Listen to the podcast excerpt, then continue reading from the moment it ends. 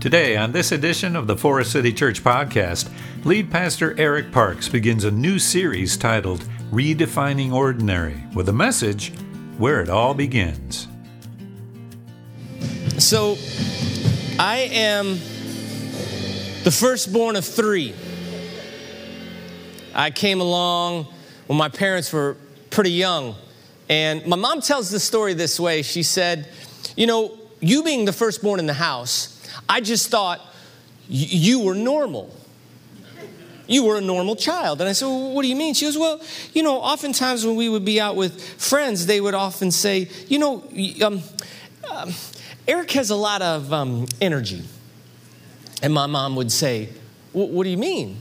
And they're like, Well, you know, they used to say this back in the 70s. He's, he's kind of hyperactive. She's like, He's not hyperactive. This is what ordinary looks like. He's a normal kid. My mom says, as she got older and had other children, she realized that maybe these people were onto something. she said, I started to realize that you did have a lot of energy. And she's like, I'm really glad you came first. See, so often, when you think about what is ordinary, what is normal in our lives, it is based on what we experience, isn't it? In fact, if you look at the definition of ordinary, it says it is whatever is commonplace or standard. So, whatever's ordinary is really whatever it is you've experienced. And I started thinking about this. As we dove into this series and started to plan this series, I wonder, I wonder in the lives of followers of Jesus, what we've gotten used to what we've experienced so much of that it's become ordinary. So I hear it all the time from people who love Jesus with all their heart, but they lack any sort of joy in their life. In fact, they've lacked it for so long that it's become ordinary.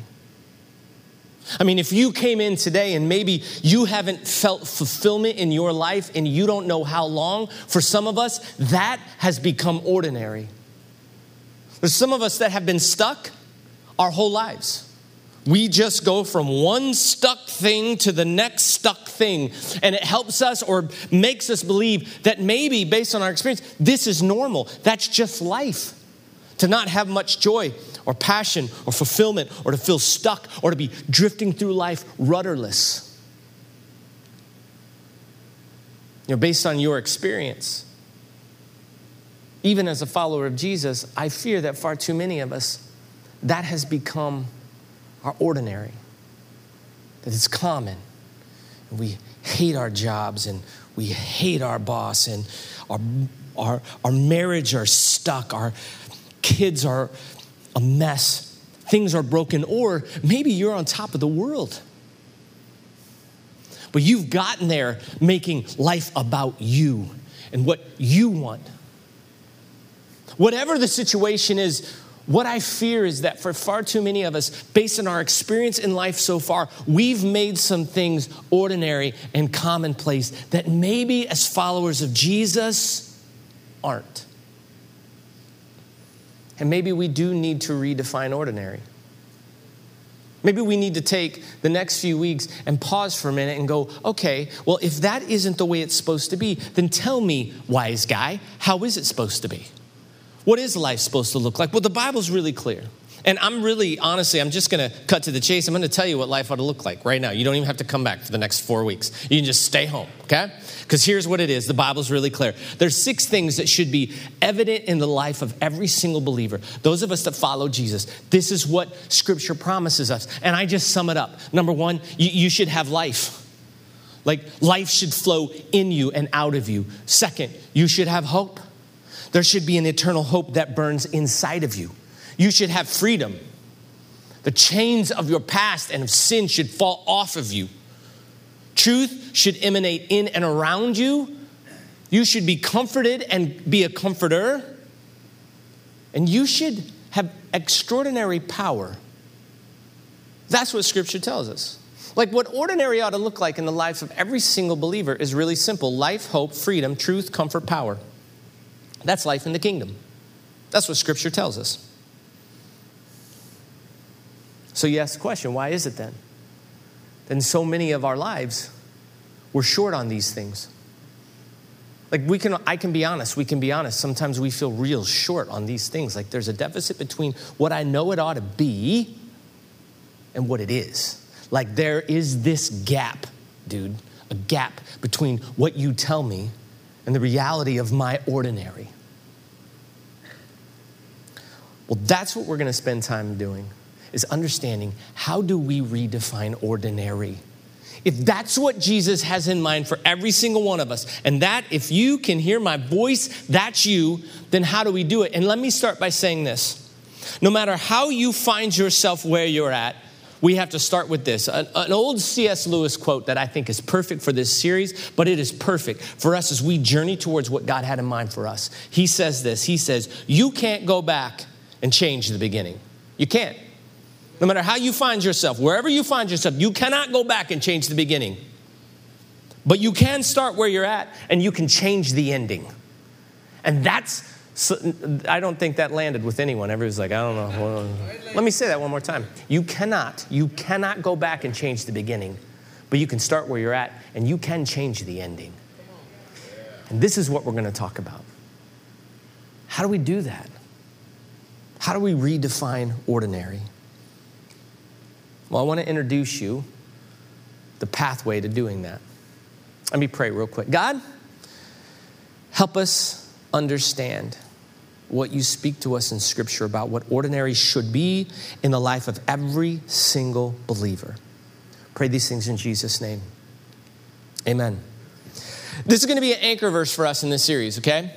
it's a verse found in John, and it's Jesus speaking. It's John 14, 26, and Jesus says this But the Helper, the Holy Spirit, whom the Father will send in my name, he will, now listen, he says, he will teach you all the things and bring you to remembrance all I've said to you. Jesus says, Listen, I'm going to send, there's someone coming. It's a helper, and this helper is going to teach you all the things, whatever those things are, and all the things that I said I'm going to send someone to teach you that. And I don't know if you've ever had a helper in your life teach you things that you need to be taught, but I was thinking about this whole idea of the Holy Spirit as helper. Now, um, by a raise of hands, how many of you in the room have ever played the game Fortnite?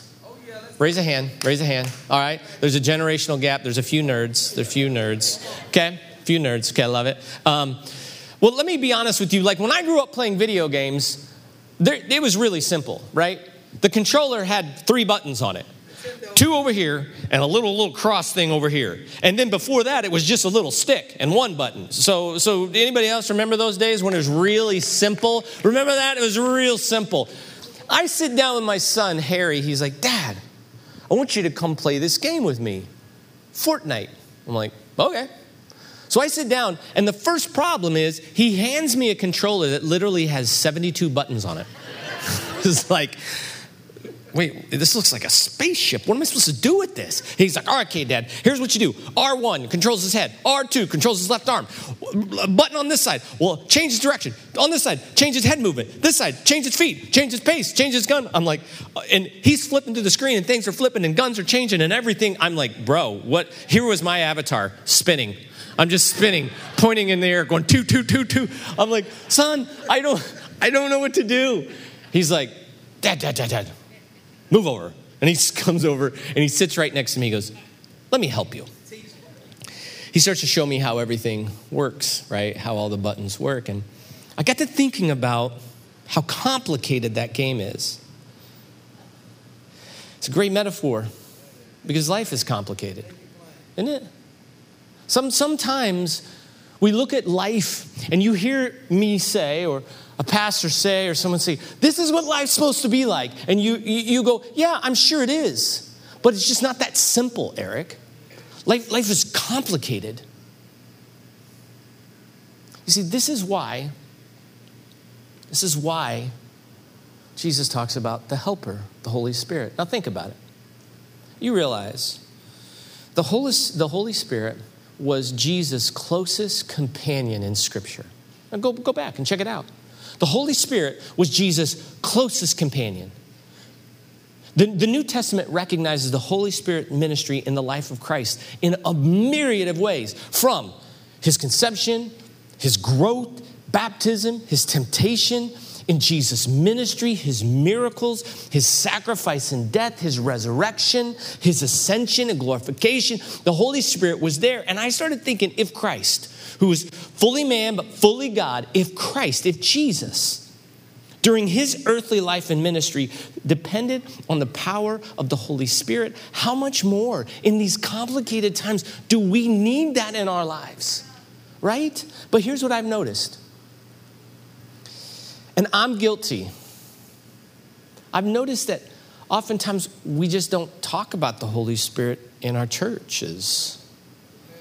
Eh, I don't know, like we're comfortable and we can be comfortable talking about uh, the, the holy, the, the, the many parts of the Godhead, and you realize that our theology is really simple, but it is complicated. There's a Godhead, three parts in one. There's Father, and we know how to talk about the Father, right? Because He's the creator and the sovereign ruler. Then there's Jesus, it's a unique person. We know how to talk about Jesus. He's our Savior, He's our Lord. But there is Holy Spirit, the third person of the Trinity. And maybe it's because when we see Holy Spirit, or in Scripture, you'll also see it referred to as Holy Ghost or Spirit with a capital S.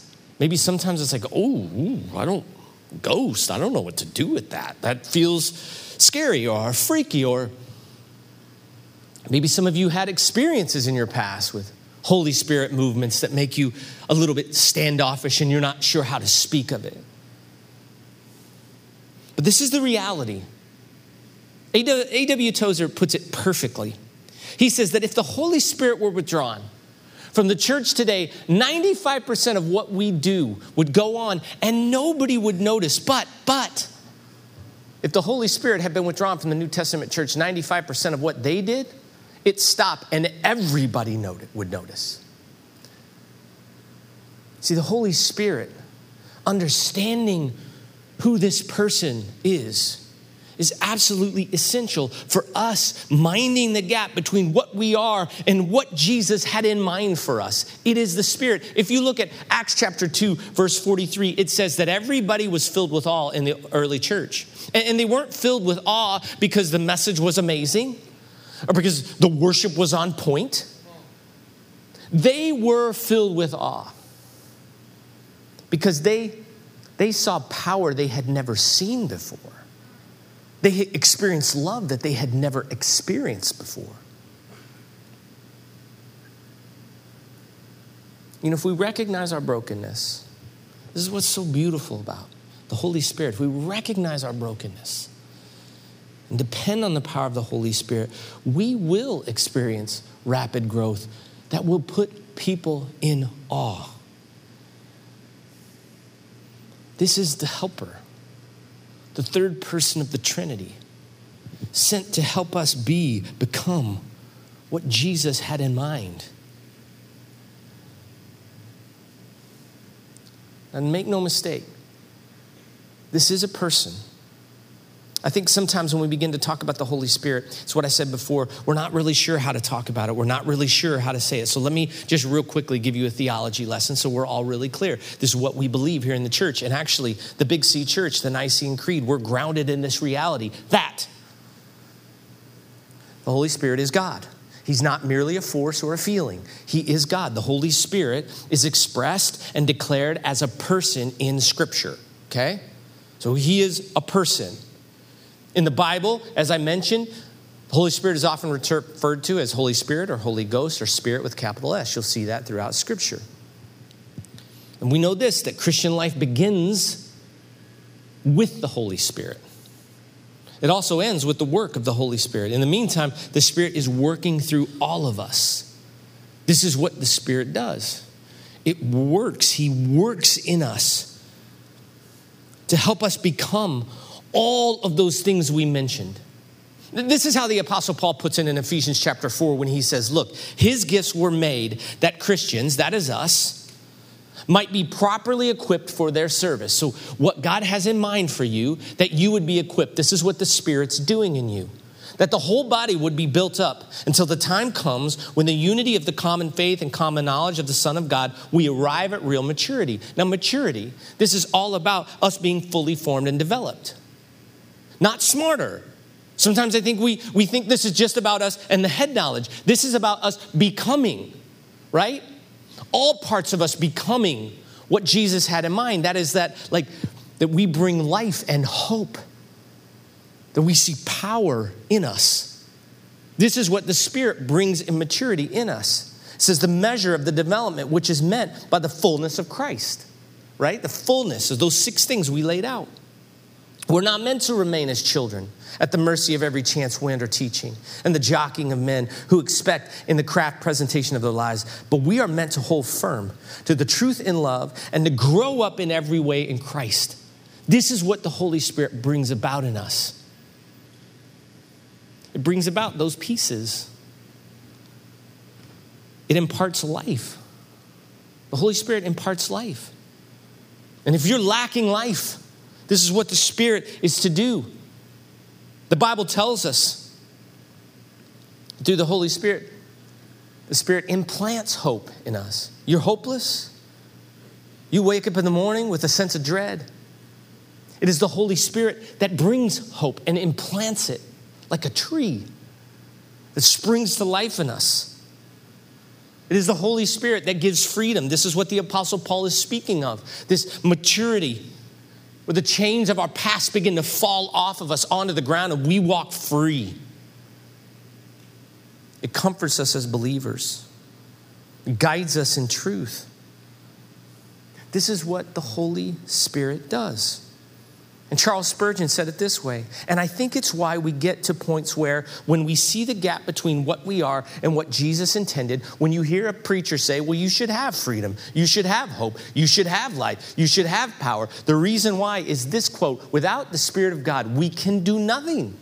We can't get there. We're as ships without wind, we're useless. There was a guy that used to stand in this pulpit. I, I uh, model my haircut after his. His name is Mike Bro.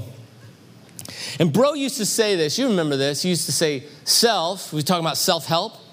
Self can't help self. We don't have the tools to get us to where God intended, that fullness of life. It is the Holy Spirit that does the work. Life, hope, freedom, truth, comfort, power. Six things that I'm betting if you put those, you know, L, H, F, T, C, P, sound pretty good to me. the Aretha Franklin, right? R E S P C T. I like this one better. L, I'm not going to sing it now. But L H F T C P. L H F T C P. This is the work of the Spirit. So then, why? Why do we fall short? Why? Because we know this, the Bible tells us that when you came to Jesus, there is a flame. The Holy Spirit does the work. There is this little flame that gets birthed in you. And, and I was thinking about this. Why is it? Why is it that we don't live in the fullness of Jesus if if the Holy Spirit takes up residence inside of us, which as a follower of Jesus, he does. The Holy Spirit is alive in you then how is it that we don't become what he has in mind? And it's really simple. There was this verse that I grew up with as a kid. It was 1 Thessalonians 5:19 and it was really simple. It got used all the time in our church and it was like a correction verse. It was a verse to keep me in line, right? Cuz as you remember, I was a kid with a lot of energy. And my the deacons at our church or my mom or my dad would be like, "Son, now don't you go in there and quench the Holy Spirit. Don't quench the Holy Spirit. So I always thought of the Holy Spirit was like a librarian, right? Right? So just keep it down. Don't go in there. You come in, it's like, it's like I was like this big bucket of water. And if I was fully me, I was going to throw it on the Holy Spirit and he was just going to go out. So I had to mind my P's and Q's and don't mess up. I got smacked on the back of the head a ton in church by random people. Quit quenching the Holy Spirit, kid. It, it, was like, seriously, when you read that verse, you have this visual metaphor that we've been given this flame of the Holy Spirit. And then in Thessalonians, it says, don't quench it. So don't, don't pour water on it. So our job is just don't pour water on the flame. It's not like that at all, actually. It, it's actually not a great, I, I don't, this isn't the root of the Greek. Well, here's what, I'm, here's what I'm saying. When you look at the word in Greek, quench, it's actually a word that I will butcher the Greek because that's my English, but it's sebinii, right? Sebinii. This word in the Greek actually means to extinguish or to put out. It's used like eight times in the New Testament. You see it in Matthew. This sort of puts, puts this phrase in, in, in better light when it says, Give us some of your oil, for our lamps are going out. And it uses that same Greek root word, to put out. And then it dawned on me. I was thinking about a campfire. Have any of you ever been camping? Okay, the rest of you, good for you. So I was thinking about like, how it works. Uh, this is this is a few years ago. My son and I. Um, he was probably 16 at the time, and I've told this story before, but we, we decided to go out camping. And um, one of the best things about camping, I think, is building a fire, right? It's absolutely brilliant. And it, it's the magic that happens around the fire. So I remember um, we went out and we went and got some nice dry wood and brought it out and started the fire. And it was magical because it is great to sit at a campfire. But what happened with my 16 year old is he talked to me. He actually used his words. You know, he didn't ignore me. he didn't have a cell phone, so we were, that way I had one thing going for me. So we, we, we built this fire and it was really a roaring fire. Um, and then after spending the evening like chatting and sitting around in, in um, in our lawn chairs, we decided to go to bed. The next morning, we both got up. And I went out to the fire pit, and of course, the fire was out, right? Um, and it dawned on me the other day what, what Don't Quench the Spirit is trying to say. I think sometimes we think about the Holy Spirit in our lives, and it's like, just don't, just don't put it out. But the reality was with a fire, if you're not tending to it, you're putting it out. Like if you don't tend to the fire, what will naturally happen is the fire will go out. You'll wake up the next morning and that fire will no longer burn. So you're either fueling a fire or by the very act of not fueling it, you are putting it out. Thought about that. I think this is what the Apostle Paul is getting at. I think when you look at First Thessalonians, what I began to realize is that all of us have like kindling we carry around in life. And we choose what fires in our life we're going to fuel. Some of us, bro, we can't wait to go look at Facebook. I don't know why, but we, we put some fuel on that fire. Or some of you, man, I tell you what, golf, Golf, I know some of you are like, don't you dare talk about golf. Some of the wives are like, talk about it, talk about it. We, we're like, oh man, I'm gonna put some fuel onto that fire and I'm gonna become a great golfer. And you know how it is with golf. If you had a bad game, it gives you reason to go back. And if you had a good game, it gives you reason to go back. You're always wanting to go back. You put, or maybe it's like the Bears. I don't know. You, I'm so sorry for all of you. But you're like, I'm a Bears fan, and, and we, we fuel these other things in our life. Pick it. Maybe it's making money. We have just so much kindling and we put it on this fire, and these things begin to roar. They begin to, we fuel these other things. And then we look at the fruits of the Spirit, these things that should be evident in our lives, and we're like, why aren't they? I mean, it's really just where you decide to put your fuel. It's where you put this. We quench the Holy Spirit every time we choose to put our fuel in these other places. Now, I'm not saying you can't have a job, you need one. I'm not saying you shouldn't go golfing, golfing's great. I am saying you shouldn't root for the Bears. I'm just messing with y'all. Uh, here's what I'm saying where are you putting your fuel? Because if you're not tending to the Holy Spirit in your life, then you're quenching it. And that's why we're not becoming these things. So, this is what we're going to do over the next four weeks. We're going to learn together how do we fuel the Holy Spirit in our lives. And here's what's amazing do you realize, like, use this as a metaphor, there is no limit to, the, to what a fire can do given the appropriate amount of fuel, right? What happens when you put lots of wood? Turns into what? A bonfire. You want to see a fire roar? Just put more fuel on it. You put more attention on it, I'm telling you, it will happen. But it isn't going to happen if we don't put energy in it. This is quenching. You want to see the miraculous happen in your life, then you have got to start to fuel the Holy Spirit. You want to see power that looks supernatural, you got to feel the Holy Spirit. You want to see your lives be redeemed, your marriages be restored. If you want fullness in the life of Jesus, I'm just telling you if you're feeding all the other things, fine, but don't be surprised. But if we learn how to feed the Holy Spirit in our lives, oh, oh, the work that can be done. So, over the next four weeks, we're going to learn that.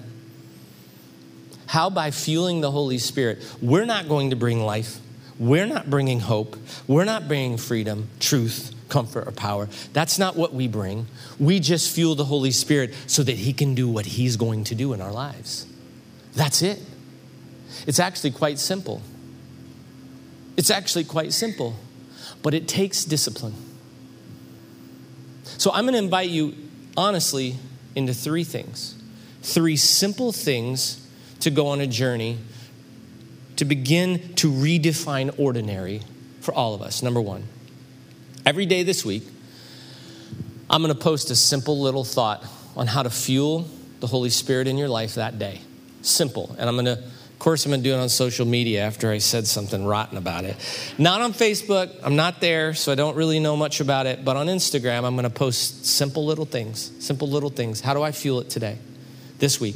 You can follow me, or you can follow Forest City Church. We'll post it there. We're going simple little things that I can start my day or do midday that fuels.